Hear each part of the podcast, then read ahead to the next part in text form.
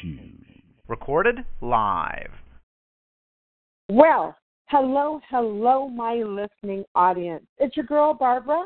And tonight, on behalf of T25CL.com, we are coming live to you from the penthouse. This is Straight Talk Live. And tonight, yes, that's right, tonight we are going to discuss the state of Black America.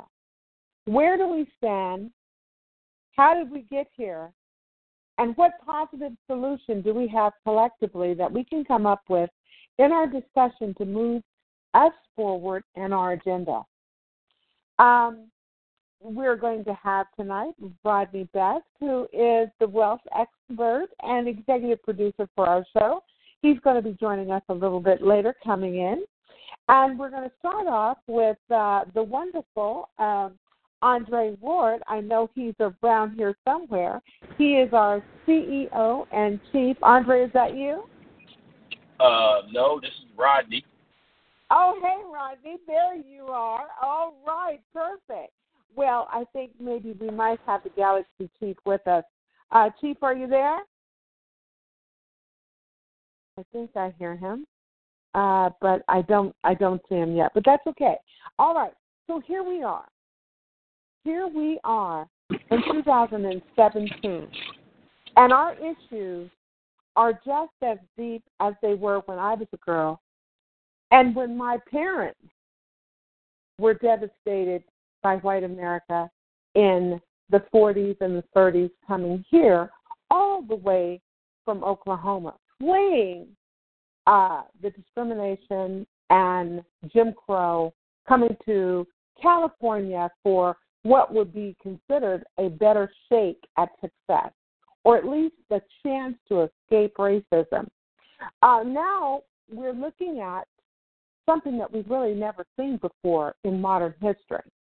And what that is we're noticing that the alt-right and some of these other Nazi and militia organizations have come off the internet and come into our face and into our living rooms, into our presence, on our television, on our college campuses, and they are live and in living color, filled with hate and filled with danger, and a presence that is not being held or monitored, or I don't think we're being protected from our government where we pay our taxes. I believe we have Andre Ward with us. Andre, are you with us tonight? Well, greetings, Barbara McGee. I'm here live in living color. All right. I'm so glad to have you with us tonight in the penthouse. Soon we'll have Rodney. He's going to be joining us. And tonight, you know, we're discussing this. We'll start with Charlottesville. And if you can turn your mic up just a little bit, I just was barely able to hear you. But we're going to start with the situation in Charlottesville. And I just want to give you, just a minute to tell us, as a man, what was your thoughts of that as you watched that unfold over the weekend? Oh, wow. This has been a real topic of discussion over the past few days. And, you know, I've been looking at things very closely, and I try not to prejudge things too quickly. And I also think about what is the real deal, what is happening. First of all, here we go again. And with this ultra-right-wing conservative hatred here in this country, and it's been initiated by the current so-called president of the United States and his support and endorsement of them and with the people that are surrounding him in his cabinet. So now racism since the Trump presidency, people that have been on the fringe and people that have been suppressing these emotions, now they feel free to release it because now they have the backing of the president and those that are around him at his right hand, such as Steve Bannon, Steve Miller, and that doctor, that quack doctor, whatever his name is, I forgot his name, And so they feel free to express themselves now. And the strange thing that you saw about this, the opposing group, 70% of them were white. The remaining were people of color. Now, this is something that we have never seen. Usually, this is a standoff between black and white. And if this would have been a situation of black against white, black folks would have been killed in the streets by the hundreds. I do agree with you on that. Yes, I do. Mm-hmm. Yeah, and the police would have been on the side of the Nazis and the Klan and all of that. But because it was going up against the majority of white, there had to be some degree of respect handed in there. And they have really been hitting hard with this Nazi thing. You're hearing more about Nazis. You want to get rid of Nazis, then they are saying more against black folks. And so I want to put it out there. What are, let's say Nazis or Jews, I'm sorry. They want to get rid of Jews more than they want to get rid of black folks. And who are they talking to as far as these Jews that they want to get rid of? Are they talking about the Wall Street Jews? Are they talking about the Jews that run Hollywood? Are they talking about the NFL, NBA, Major League Baseball, the owners of all these sports franchises, or the ones that own industry? Who are they making reference to? Well, you know, it's very interesting, but I just recently saw a film clip, that included David Duke. It included the organizer of the Charlottesville demonstration and some of the participants and some of the organizers as they were going through this whole process.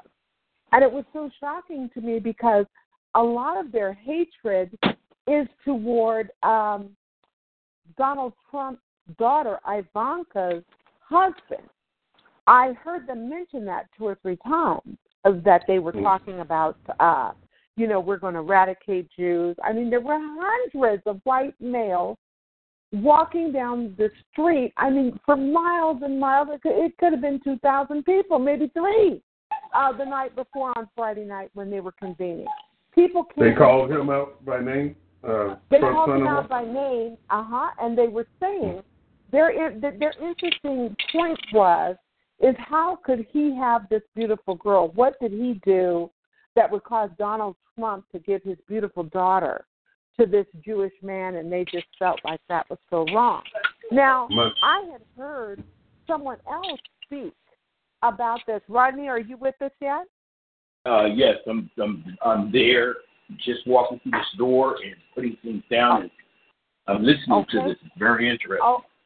Okay, well, let me just say this, and then we'll bring you on. Okay, so what I noticed is that just recently, a couple of celebrities, and I think at this point we don't need to call anybody's name, but a couple of celebrities said, did you know that the whole problem that we're having right now is that white males are very incensed with the Kardashians and with women who are selecting black men as their counterparts. And this is making white men feel this is the root of the issue. Now, this is something that I thought was very interesting. Andre, what do you think about that comment? I heard that. Did you see it too? Yeah, I heard it today. That these white males are set with the Kardashians, and they are selecting black men. First of all, these men, I mean, they're looking at these Kardashians like they can have one. But first of all, these Kardashians are surgically created women, and then they're only seeing them on the television, and they're having fantasies over these Kardashians. And now the Kardashians choose to select black men, but look here, they're not selecting no Poe brothers at all. You don't have no money, you know, brother, you ain't got a chance of landing one, because they only selecting high-profile brothers to elevate their own position. You remember, and I think it's worth it to say at this point they are targeting, and I think I think we really have to look at this as Black folks. We have to look at the fact that in our relationships, particularly high-profile athletes and political figures, that white women are targeting them because of the money, because of how it's going to shake out when the relationship is over. They're going to get a leg up, and that's what they see it for. Rodney, my thought, I want to come to you. I want to ask you a question.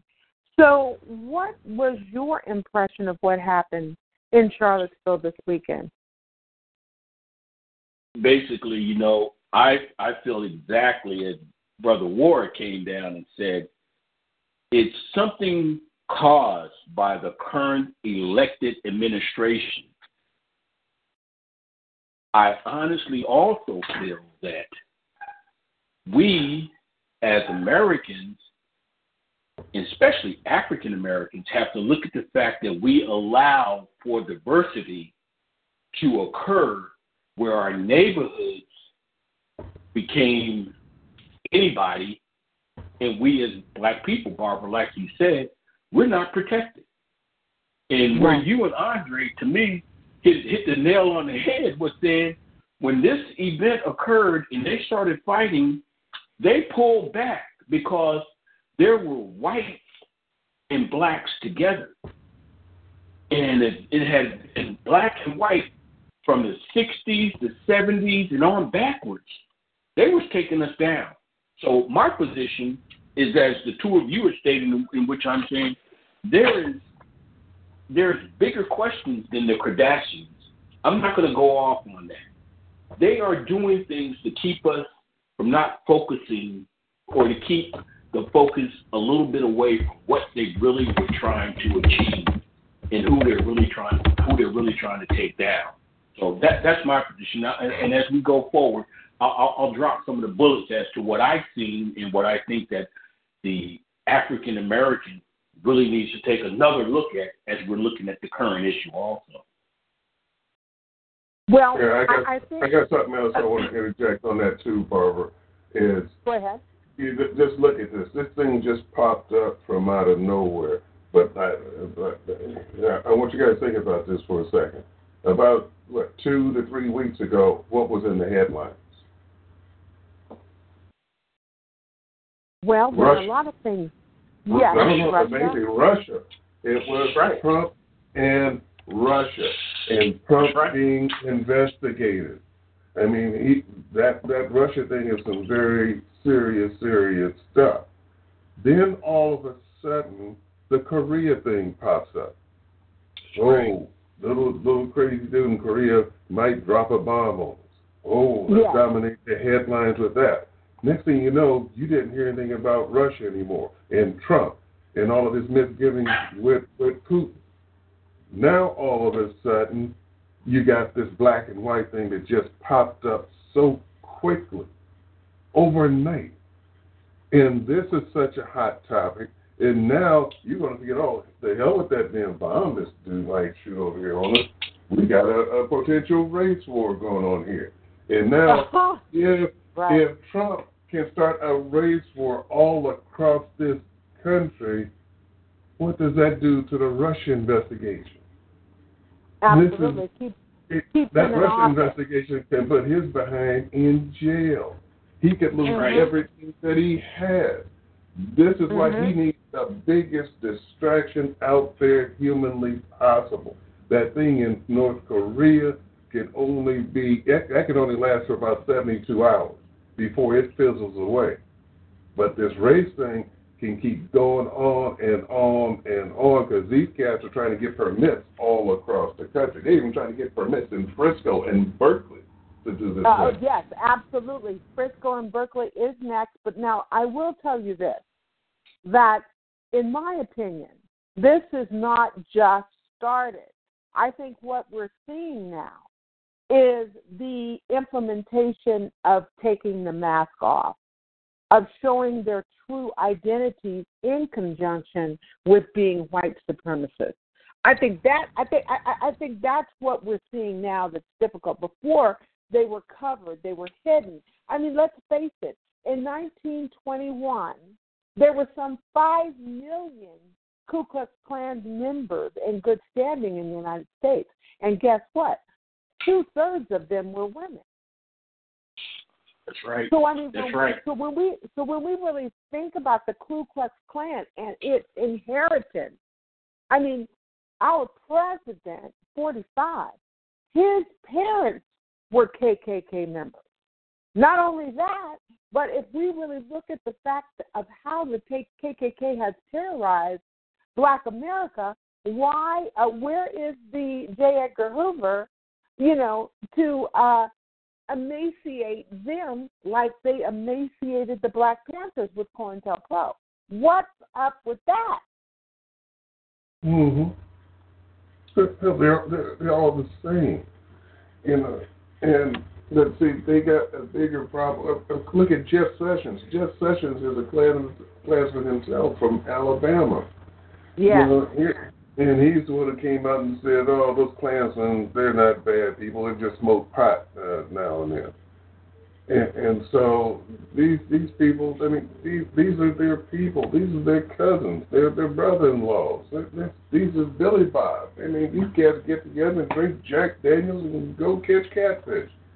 And so no, you're not going to hear any hardcore opposition except for the intelligent whites. I mean, and let me just say this too, and so because I know people listening all over the world, we're not condemning all white folks here. We're only condemning this hardcore, the evil sector here, which is a much smaller group than the white folks as a whole here in this country. And so, even though you may have some bad Mexicans, bad black, bad Chinese, but it's not a representation of the entire black nation or the entire Mexican nation or the entire Chinese nation. It's just that these people here, the difference here is, yes, they got groups, they got cell groups, but they also got political power, they have financial power, and you've got to, because, one thing we talk about on these shows all the time, and I think we just talked about it the other day, Brother Rodney, is our ability to collectively come together and do something, and not only sit up here and espouse ideologies, but to also have some degree of follow-through and execution.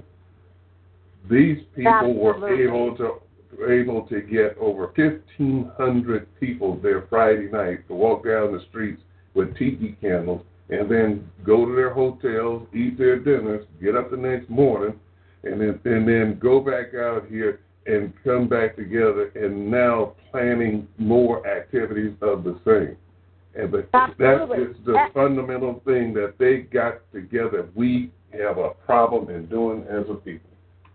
Well, let me just say this. Let me say this, Rodney, and then I'm going to let you have your say. Well, what I do want to do is, and I put this out before, just in terms of the people, my constituents, my flow, who I affect. And I really am very thankful of the Americans, black, white, and who mixed race, and who really feel that this is wrong and that feel that this agenda is wrong. And we know that Heather, this lovely girl, Heather Breaux, lost her life, 32 years old, snuffed out with her co-workers. She wasn't with her boyfriend. She wasn't with her husband. She was with her co-workers to stand against this atrocity. Mm-hmm. And, and it's very interesting because we also lost 2 lawmen who were overhead in the helicopter watching this go down as the aerial view. And our president never made a mention of the lives that were lost. And I think that is the scandal behind all of this. Because even if he is in power and he's done all this wrongdoing, he should speak to the betterment and to the consciousness of all of us collectively. And when lives are lost, even if they were on the opposite side, you know, it's lives lost. People standing for their beliefs. So I think there should have been more coming from him. Rodney, what do you think of that? Oh, most definitely. 45, I think he really, really shot himself not in the foot. He shot himself in the heart because the people that have supported him have a question. The people that never cared about him have a question and an issue. But I got to go along with Brother Ward in saying the action. I mean, hear me carefully. What happened in Charlottesville is planned to come to California. There are more of these white supremacy Nazis BS coming to San Francisco at Crissy Field on August 26th, called George Dunnigan in charge of special events. Called Melinda Moss in charge of large events, called Katie Beltino in charge of outdoor ceremonies, East Bay Friends. The same is happening on August 27th at Martin Luther King Jr. Civic Center Park, called the Park Department.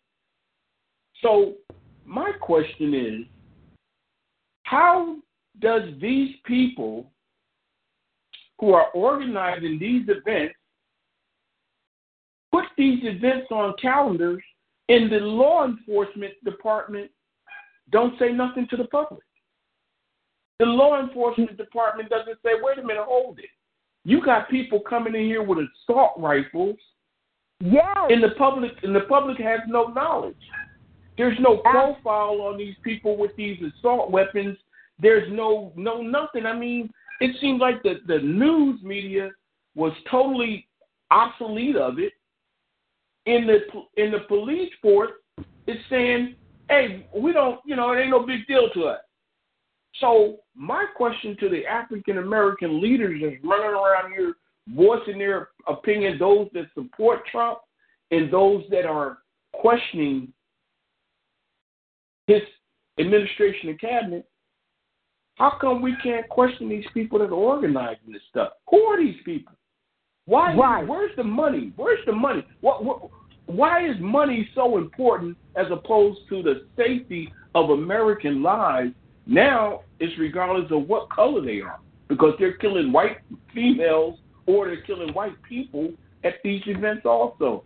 So how do we get that control back to get these people who are in these positions? Because, hell, we don't know if these people that are down here in the head of these different divisions are part of the group. Well, here's the thing. Andre, did you know that in Charlottesville, now the whole reason they were going there was supposedly because these statues were slated to come down. Now, the statues are actually Confederate soldiers, from Robert E. Lee to slaveholders to the organizers for the Confederate Army, and some of their heroes, and these people existed in history. So for me, I read a statement today by Condoleezza Rice, and I kind of agree with her in the sense of, why would you take down a statue of someone who was in history that did do what they did and did believe the way they did? I mean, if we take those statues down, when are we ever going to understand what a bad guy is, what a person is who was against the real understanding of what America, this experiment was supposed to turn out to be? So I don't believe that the statues so much should be taken down as much as other statues that talk about what won this evil over. Those heroes are resurrected in the same place. What do you think about that, Andre? Okay, I got to disagree with you. The problem here is those statues are on public property. People are paying taxes on that property. I wouldn't want to pay taxes on a property that has Robert E. Lee or even Trump on it. You know, that's why you have museums. I wouldn't have any problem with the Confederate flag, Robert E. Lee, or every racist, the Klan, whatever. Put them in a museum, just like we had the Black Museum there in Washington, D.C. A lot of historical stuff is in there. It's in the confines of a museum. You pay your money voluntarily. You go in to see it. I wouldn't mind looking at the Confederate stuff inside the confines of a museum, but not out into a public park area where taxpayers pay their monies to maintain the history of slavery. Lock it up, charge them admission to get in, no problem.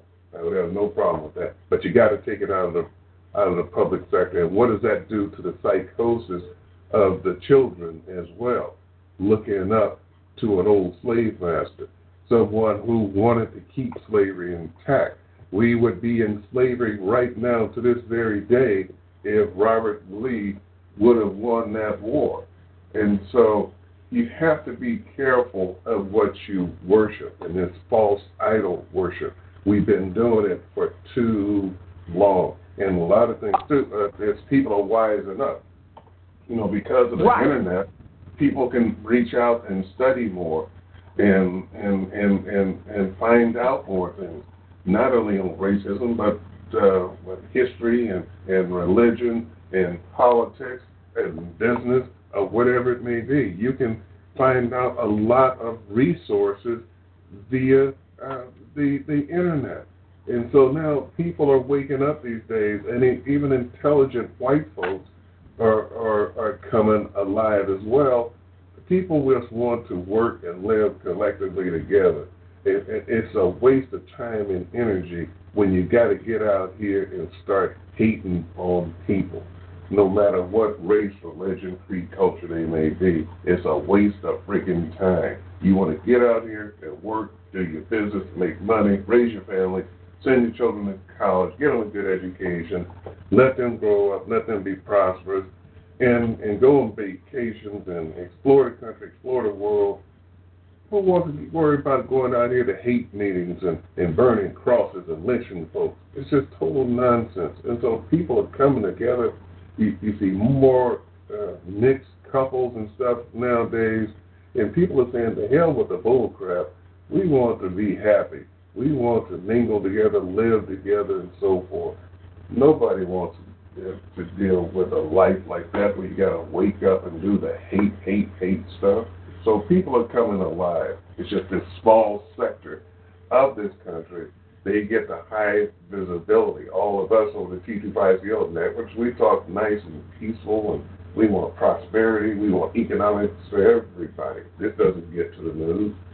Only killings and lynchings and all that stuff gets to the news. So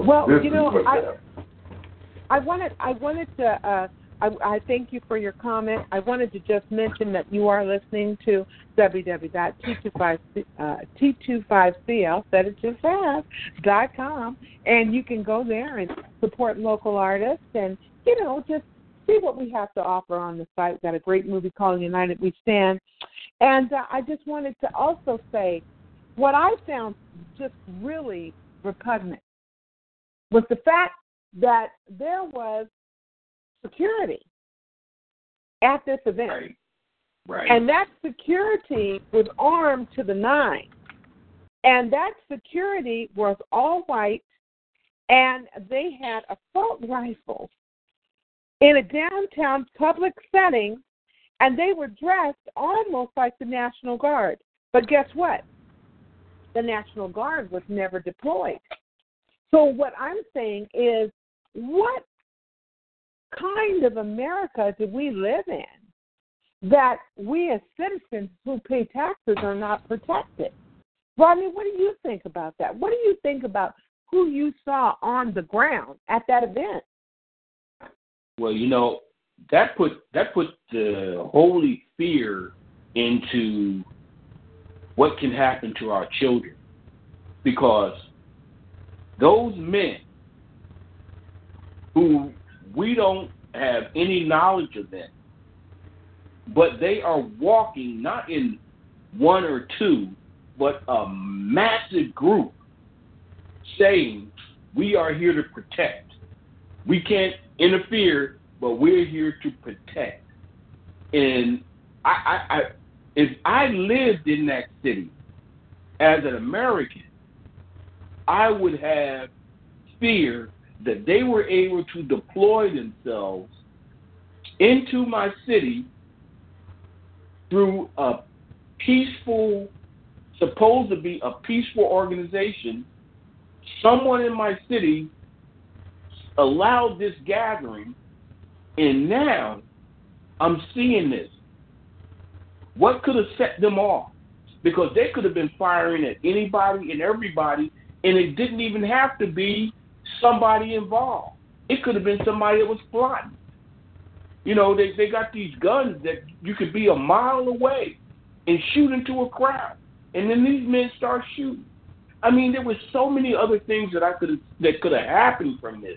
But Barbara, I mean, for those people to have gathered in a large group like that and pretended to be protection for American so-called people is a warning. I mean, I just don't see how the president's cabinet, the FBI, the Central Intelligence people, how can they be sitting right now and saying, oh, we don't need to do nothing with them, when they just popped up?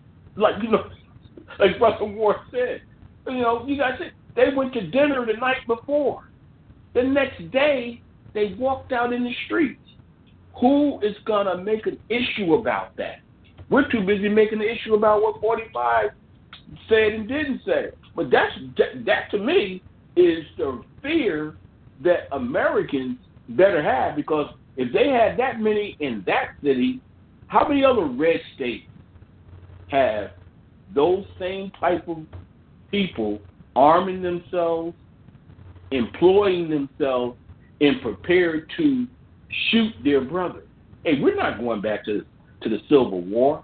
I don't see us doing that. But you have to look at that. That was really there. It was there, and they were saying, "Oh, we're not. We can't do this. We can't do this. We have to stand still." But they are there, and they're visible. Well, let me ask you this question. I mean, since we're talking about it, I think it's worth it to bring up the fact that there was an attack.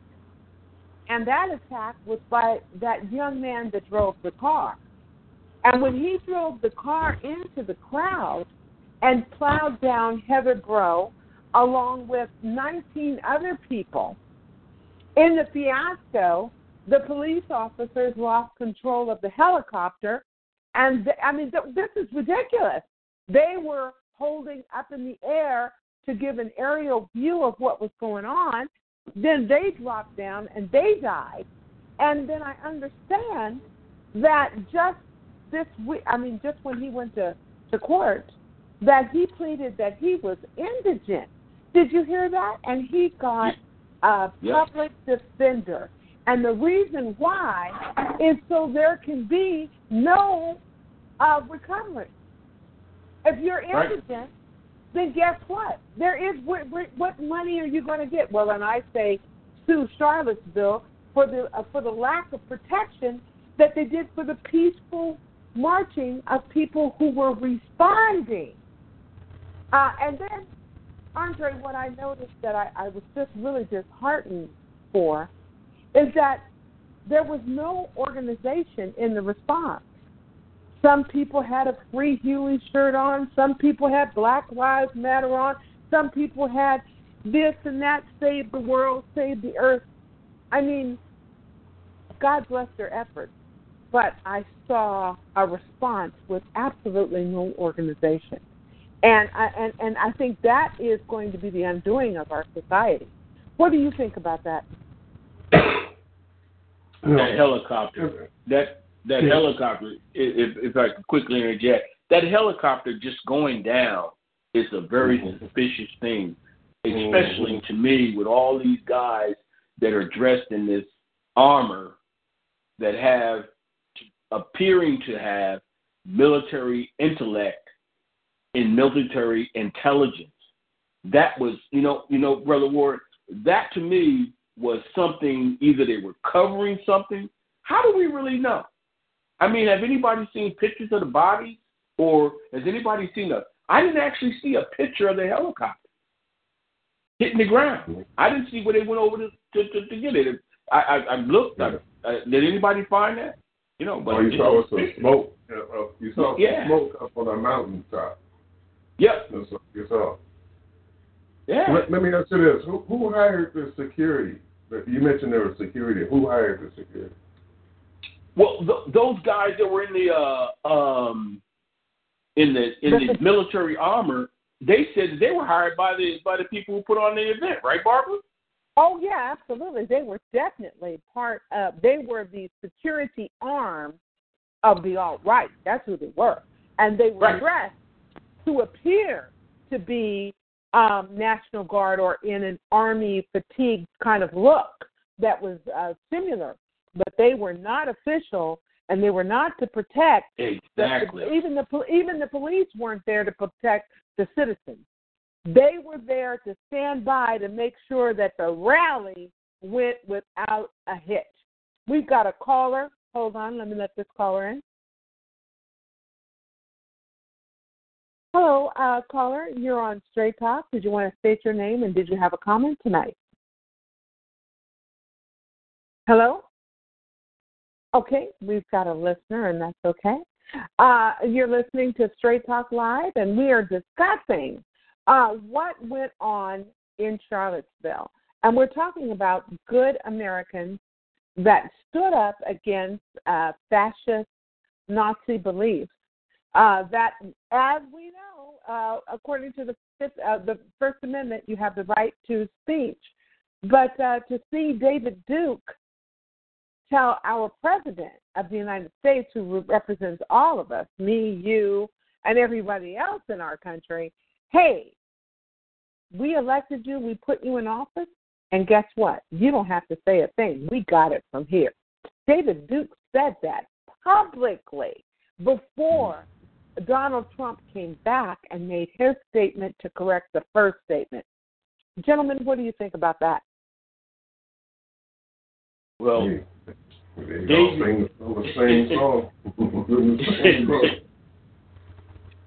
Andre. He said, hey, man, we put you in, and you had it right, Trump. We're going to make America, white again or great again, or going to take the country back. I mean, all those are dog whistles, and they know the interpretation of all that. And so I wish we'd have a racist to call in, because I've been dying to ask one of these racists, when did America start being great and when did it stop? I would love to hear their interpretation of that. Nobody's ever asked one of them that. Let's make America great again. Then even on the news shows, let's make America white again. Let's see, America was full of color first before Europeans came. The Moors were here. The Indians were here. People of color were already here. And when they came over from Europe, we welcomed them in. But they came in with an alternative reason and methodology, and they came in here not to join in brotherhood, but to take over. And this is what led into over the past 400 years here in America. Let's make America great again. Now, but it's one other unique thing about all this, too, Rodney and Barbara. Yeah. Do you notice now what Trump is really doing to the Republican political structure right now? You're seeing all the people we call bad Republicans, like Rubio and Ted Cruz and what's the other, Lindsey Graham. All of these people, even the Bush family, is coming out and condemning this act by Trump, and they're coming out in very bold. Marco Rubio came out today in very bold words with a very bold statement. What did he say? I didn't hear it. What did he say? No. Could you give us a recap? Well, he just basically just condemned the actions of the Klans and the Nazis, but in a very strong language, in a very strong political language. You know, the way Trump was supposed to came out on Saturday, and like any other president would come out boldly and strongly and make a strong political statement against them. But he just came out there and just gave them a nice, slow, underhand softball pitch from 30 feet from home plate on Saturday, and then had to come back and on the teleprompter on Monday after a few of his cronies today, man, we got to juice it up a little bit. They're raising too much hell over the media. Okay, just read this stuff here. You know, I'll write it out for you. Just read it. And now today, he's acting a damn fool today there at the tower. And he's just coming back, letting up the Klan and Nazis. No, he's with them. He said those people on the left, those are alt left. Those are bad people. And so he's saying that the alt left, which he calls alt, there's no such thing as an alt left, but he calls them alt left. He says they attacked the Klans and the Nazis, and then that's when they responded. He said that the Klan and the Nazis were very peaceful. They were walking around peaceful Friday night, and they had a peaceful march on Friday until the bad alt-left people attacked them. And so that's when they went and did whatever they did, you know, with the fighting and all that. Now, Andre, I just wanted to just also commend you, because that was a very sensitive remark you made, and that is the truth. What we see in the media and how that comes across when people are redefined, when your motives are reconditioned, and all of a sudden someone's saying your motives are left alt, you are now the bad people, you are the unwanted, you are the commies. I heard people say that they were commies out there. I mean, it was unbelievable. I thought it was 1953, like a movie. And shocking. It was shocking when I watched the HBO special. I'm going to give it a shout out, HBO special for Viceland. That's one of my, I won't say my favorite shows, but I will say that I do like their commentary and the edge that they put on it and the realness. And I think we have a real place in history here to be afraid of David Duke. Now, you know, David Duke never really went away. They just went underground. And that was due to the lynching and to that horrific, what would we call it, member drive, I guess we would call it, a member drive that went on for 2 or 3 years up in Portland. And so it was the Southern Law Center that was able to literally affect them in such a way that they were able to disband the KKK because they were financially broke. And so we have to look back on just in terms of positivity, we have to look back on that to make sure that this is handled appropriately. Meaning, get them where it hurts, and that's in the pocket. Well, you know, to me, there's two things that I think the American public at large needs to grasp a hold of right now. The first thing is we have people on this continent that can gather in large masses with weapons that can harm many Americans, because a lot of us are unarmed. We're unarmed. And these people are armed, whether it's in Virginia, California, they are stretching their arms and shaking hands across this continent. That's serious. And the president in his cabinet is saying nothing about the fact that these people are armed. Now, let's take it one step further. The politicians outside of the president's cabinet cannot say they're uninformed because the people that were marching around carrying the torches, a lot of them had very prestigious political employment. So they were senators and congresspeople, employees. So they know about these people. But they wasn't armed, but they knew of these people that are armed. But what are we doing as politically elected officials to protect the American public? And if they're not going to protect us, then fire them. Put somebody else in office. It's time for us to move these people out of office. We know who you are, and they know. The second thing is the fact that here they come 72 hours later with all the stories that America wants to hear. I'm not going for the bullshit no more. Come on, right? You know, if you couldn't speak up the day when it occurred, and the media had to give you what to say, and then now here comes everybody. Oh yeah, well I can say this because the media looks favorable to this. I'm not. Hey, I'm listening to you, but why are you saying what the media wants you to say? Why don't you tell the truth? Who are you? Well, if you're over there supporting them, obviously, I think, you know, brother, they supported everything that went on because it took them 3 days to come forward to make a comment. So that's telling me, hey, you were down with it. Come on. Well, here's something I think that's important to know as well. And everybody, we're on T25CL.com.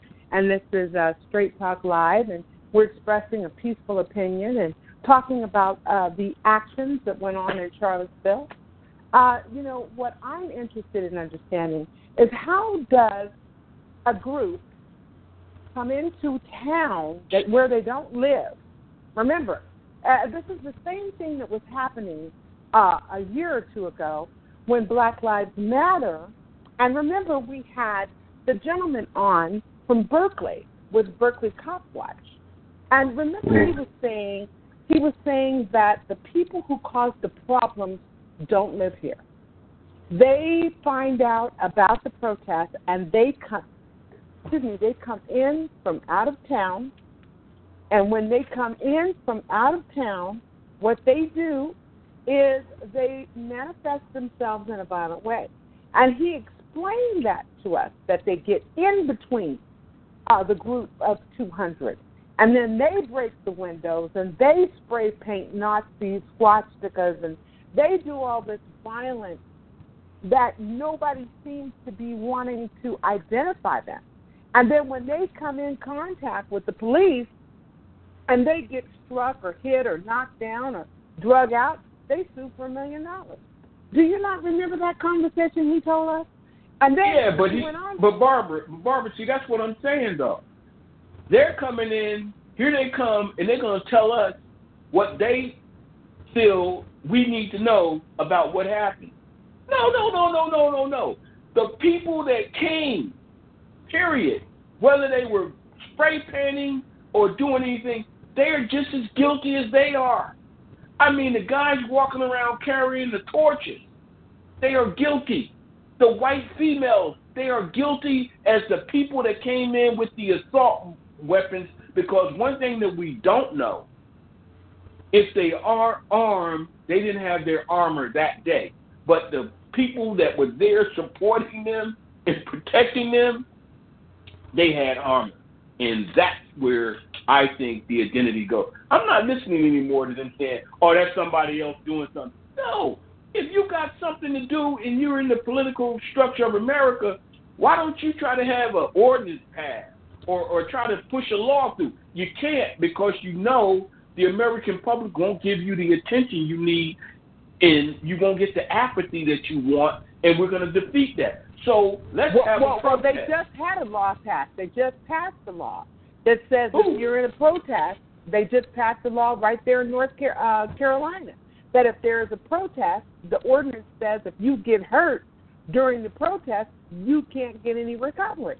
They said if you block, they said if you block a public highway. What I'm saying, Barbara, what I'm saying is these people are saying, like my brother said, let's make America great again. Okay, give me something. I hear this phrase, show me something that you saying that would America was great. Put it on the table. I mean, back in the 60s when we were looking for equal opportunity, we said, okay, here's what we need you to pass to give us an equal opportunity status for our black families to excel and succeed. We need to start making opportunities to own businesses and to represent our families. You took that away from us. We want it back. But these people are saying, make America great again, but we're saying, like, I'm with Brother Ward. Show me what you're talking about. Don't tell me make America great. Show me when America was great and put something down that I can see. And why don't you try to push some legislation? You got the people in office. Why don't you try? But you're not going to get the apathy. That's why they don't push it. That's what I'm talking about, Barbara. See, for me, it's a ghost. It's a ghost. You know, speaking of fellas from out of town, did you guys hear the story today, too, that the white dude that's working at Top Dog over there in Berkeley by the Berkeley campus? Yeah, I did. Was there at this, he was one of the Klansmen at the rally. And yeah, I did hear that. I mean, I've been over there to that Top Dog there by the campus. And that's just absolutely incredible. Somebody from Berkeley being a Klansman. Well, here I think it's important to understand that the KKK has always been a terrorist group with terrorist factions in our neighborhoods, and we've always recognized this. I think for the first time, in real time, our white brothers and sisters are now seeing this. And for whatever they thought they knew of it before, unfortunately, this young lady, Heather Breaux, lost her life, but now they're seeing it for real in living color. The Klan has always been here and in full effect. They just haven't been on television. That's just all it is to it. Hey, we've got a caller. Let me see if I can take this caller. And we got some noise, so hold on one second. Hey, you're on Straight Talk Live. Did you want to make a comment, or are you listening tonight? Hi, this is Yannette Perryman with Real People Consulting. Hello, and I apologize for Saturday and late, but I just got my phone back. Right. I wanted to say that, like you said, KKK has been around for hundreds of years, and now that it's affecting people outside of the black community, they are alarmed. They're alarmed, they're concerned, but even with all the alarming and the concerning, it's not going to stop them from operating. It's just now in their face.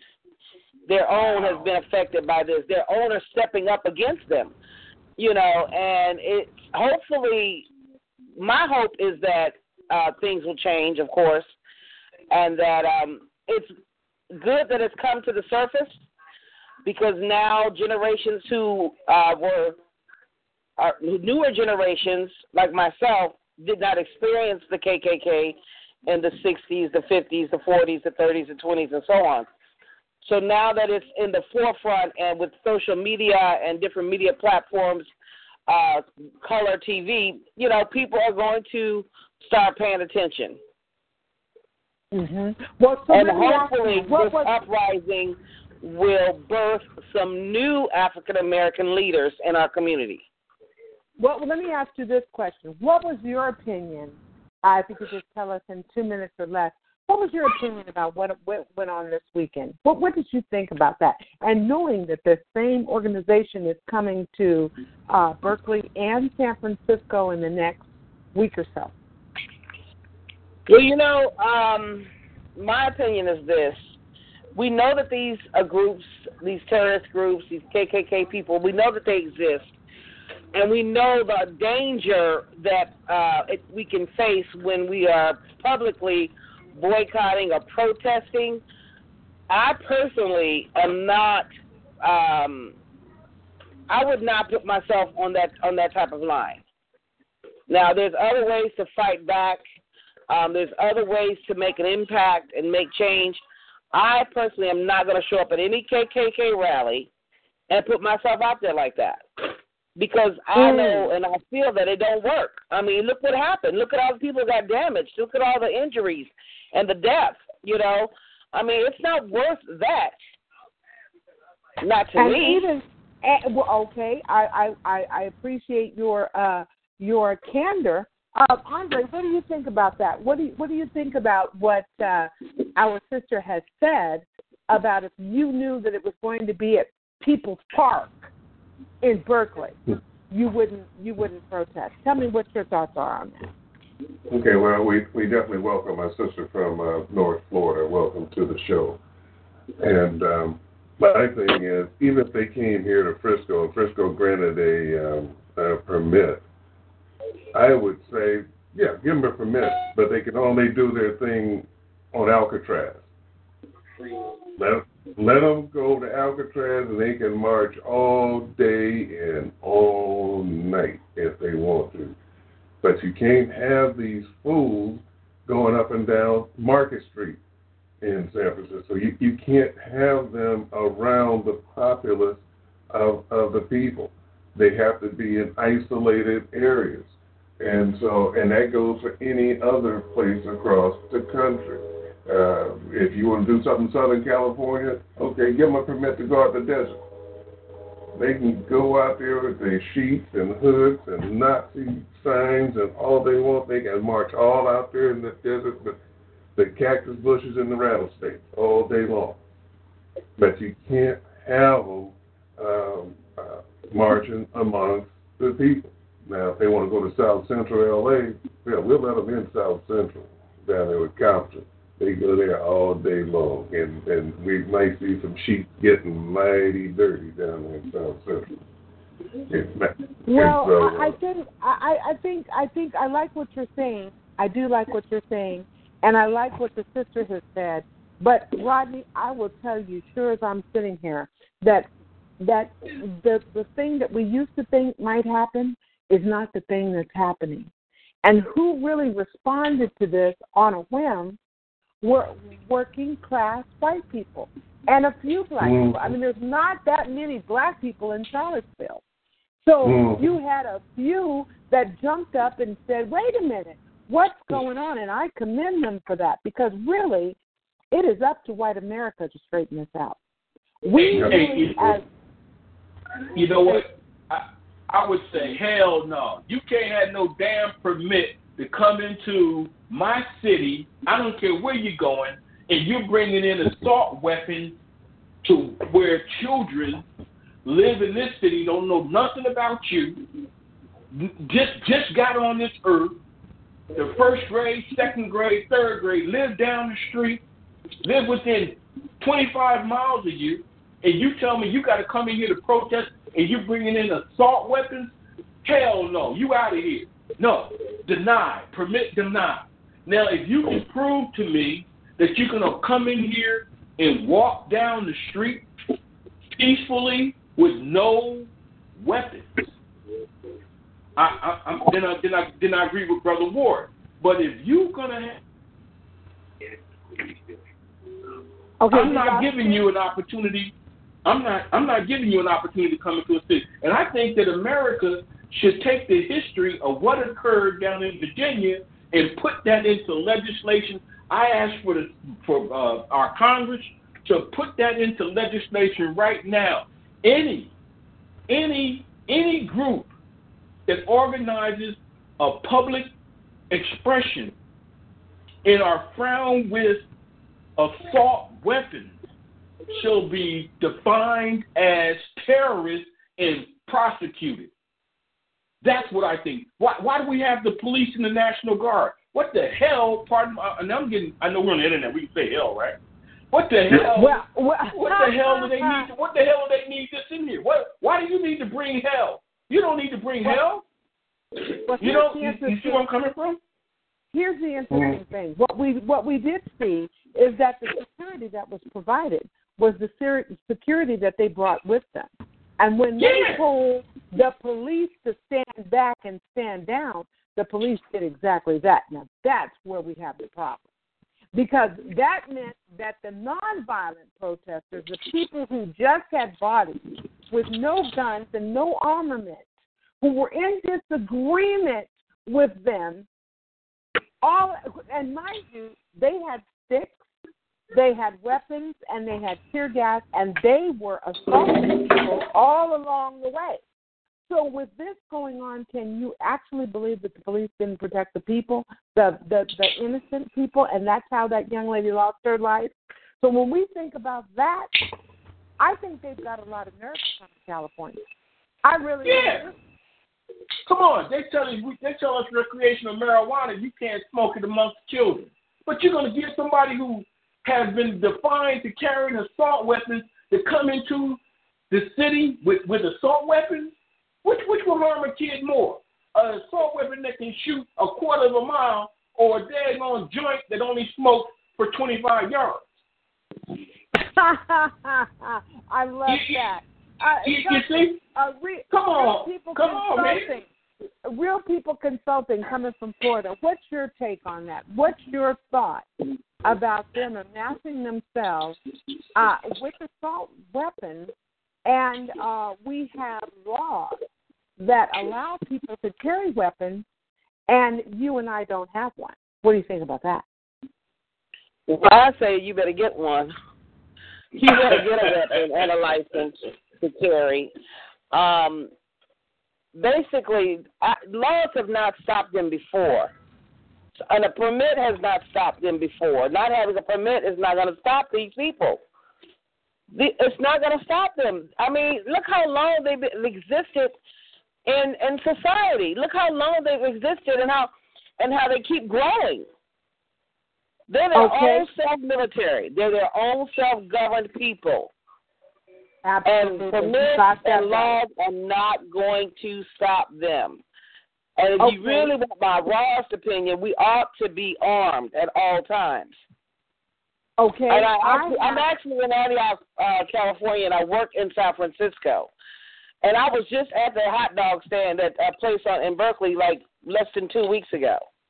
So that's a scary thought. You know, it's a scary thought because what if I had been in there when that young man was in there with my 3-year-old, and his brain would have snapped and he pulled a gun on me while I'm standing there just because I'm a black female. That's my point exactly. You know what I'm saying? I even walk up and down the streets of San Francisco, and at all times during business hours and commute hours, there are 200 and 300 people on the street at the same time. Right. And since the incident in New York when that 17-year-old girl was on vacation with her family and got ran over by a vehicle, that's in New York. That ain't in London. That's right here in this country. Right. So I don't even walk up and down the street without, constantly with my eyes detecting. I'm looking at the drivers. I'm looking at who's driving. I'm looking at what kind of car they're driving. I'm constantly surveying where I'm going, even with 200 or 300 people around me. And when we have to come to a stop sign, I get between people and a metal pole because I don't want anybody running up on the sidewalk hitting me. Right. But this is the reality that we live in. We got to start dealing with reality and not just, we got laws and we got permits. That's not going to stop these people. Okay, so with that thought, in our last few moments here, let's discuss. I'm going to give everybody a shot to come right around the table. We want to talk about what can be done about it. I put out that I think that this is bigger than anything in this country can govern. I think it is an international issue, and I think we should have an international forum about this because we as black people have been terrorized by this underbelly of American society for too long. So I think we should escalate this to the United Nations. What's your thought on that, Rodney? You know what? People to me, people in other countries, the lay people, are smiling very, very heavily at us. The people in other countries who have political power is saying, you know what? We got America asking questions. But I don't think that they, to me, would typically be interested in seeing legislation passed in America to assist the American public. I think that our image in foreign countries today has been tarnished. It's an example. If you listen, I was in Sausalito with my daughter, Marin County, and I said, hey, let's identify how many different dialects we hear, how many different languages we hear. We went 5 blocks. She was on one side, I was on the other. I got 7 that I knew no language, no understandings of, and they were men, women with 3 or 4 kids. She had 5. So my answer to my question, to your question, Barbara, I don't see them saying or applying any pressure. I kind of concur with the caller. You know, they are here. It's nothing we can do, but the only thing I say, we need to do something, and like we did in the 60s where we rose to get some leaders that will step up and be heard, I say we got to go back and reboot, baby. It's time to reboot. That's my message. Reboot it. Okay. Well, hold on. We've still got a caller listening. Let me see if they have a comment and close. All right, caller, you're on Straight Talk. Did you have a comment and close?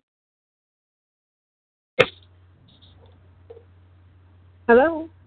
Are you speaking to me? I'm sorry. Oh, no, I think we have a listener. That's okay. We'll just quiet our listener. Okay, for you. All right. Real People Consulting. Go ahead. Give us your closing comment, and then we'll go to you. My closing comment is if you qualify for a gun license, get one, protect yourself, protect your family, and these laws and permits are not going to protect us. That's my closing comment. I respect that, and we will take that. We will take that into consideration, my sister. All right, Andre, we want to go to you for the close. What is your thoughts on who can we turn to in terms of our protection? Well, first of all, it's a friend of mine called me yesterday regarding the same issue with the guns. A single sister living at home by herself, and you know, and people are living in fear right now. And she asked the same thing to me: hey, should I get a gun? You know, these people who have these guns, we're talking about the Klans and the Nazis, they have some very sophisticated weapons. Amen. Very sophisticated. I've seen them on online with their demos, and they just spray, they just chop trees down with the weapons and stuff that they have. And then they go out there and they put on their garb and go out into the bush and they train on using these weapons and killing, you know, with targets or whatever. Now, it's one thing to get the permit and to get the gun, but usually happens in with us, you know, we'll get the gun, but we'll put it in the drawer under the bed, and then we pull it out if somebody crawls through our window or something like that. But when you actually get that gun and go into action with it, that's one hell of a decision that a person has to make in order to take another person's life. And right. You better know who you're shooting at. It's a different thing in owning one and then actually deploying it out there. And you can see on some of these movies, the Barney Fife type, he'll get a gun in his hand, he'll start shaking to death. I mean, that can be a very frightening thing, even with a weapon, unless you go through extensive training and you get very comfortable in using it. So if you get one, you just can't have it loaded and just have it hiding under your drawer. You got to get used to that gun. You got to know how it kicks. You got to know how it sounds. And you got to know about cleaning that weapon, how quickly you can reload. These cats that have this stuff, they not only do they have the sophisticated stuff, they have ammunition that's going to last them for weeks. They also have food and water that's going to last. Yes. They're preparing for war. They're not saying, oh, let me get my little gun for $199 and get me a box of bullets, oh, crap, for $30. And that's it. Yeah, by the time you shoot off 6, and then you got to figure out how to reload and then start shooting again, the next thing you're out, oh, crap, I'm out of weapons. But these cats, they got several weapons, plenty of bullets. They keep this stuff in strategic places, and they are ready. Because, you know, all of us know white folks, and it's one thing that white folks always will tell you. Yeah, I got my stuff. Yeah, let somebody come and run up on me. I mean, they are prepared for this. They've been prepared for way before this. But now, all of a sudden, our people want to get armed right away. But if you do it, I'm not saying don't do it, but when you do it, you learn how to use that thing, and then you go through the appropriate training. And you got to do it the way that they're doing, because these people are ready to kill. A lot of them, or especially Southerners, you know, they go into the military because they love to kill and stuff. And so a lot of them live out in the woods, and they're very well versed upon those weapons. They grew up with weapons, and so they're comfortable with it. Black folks, we're not necessarily comfortable with them unless you're little gangbangers and stuff, but you're only used to killing somebody that's looking like you. You're not used to killing or shooting at a real enemy. But you know, you'll kill some cat if he's wearing red or blue and he's on your turf. But, you know, we just got to keep our eyes and ears open. Listen to what's going on. Absolutely. Listen to what's happening when you're on the streets. Be very security-minded. When you're walking down the street and when you're driving your car, use your peripheral vision. Look to your left, look to your right, and that's right. And try not being out at 1, 2 o'clock in the morning. If you don't have to be out that time of night, don't do it. And don't just go out and start exploring late at night. You know, you're going to have to stay home a little bit while open, because that Top Dog thing was real. The sister just said that she was just there a few weeks ago. I went there maybe about a year or so ago, passed by it several more times since then. But there's a lot more of those little hidden cell-type people who might even be your neighbors now or friends now, and especially with this gentrification coming into Oakland, coming into L.A., and all the other cities across the country. These people are coming in from the outside, and they are bringing their weapons with them, and they're right next, and they're right next door. Absolutely, you better believe it. They are here, and all I can say is tune in to Galaxy Talk Radio, keep updated on what's happening, and just be prepared. Right. And I wanted to say, in closing, you know, I think that we all need to take a greater look at ourselves, just individually. I think we need to pray more. I think we need to be more chaste and more observant, as our brother said. I think we need to be more diligent and more deliberate in what we do, what we say, how we use the Internet, what we say, how we talk, what we think. We need to start thinking more positive, and what we really need to do is, sisters, get a man, brothers, get a woman, and let's have 9, 10 people in the household so we can put our monies together. And then, once we do that, let's make those compromises to make it work. then let's remember that we protect each other.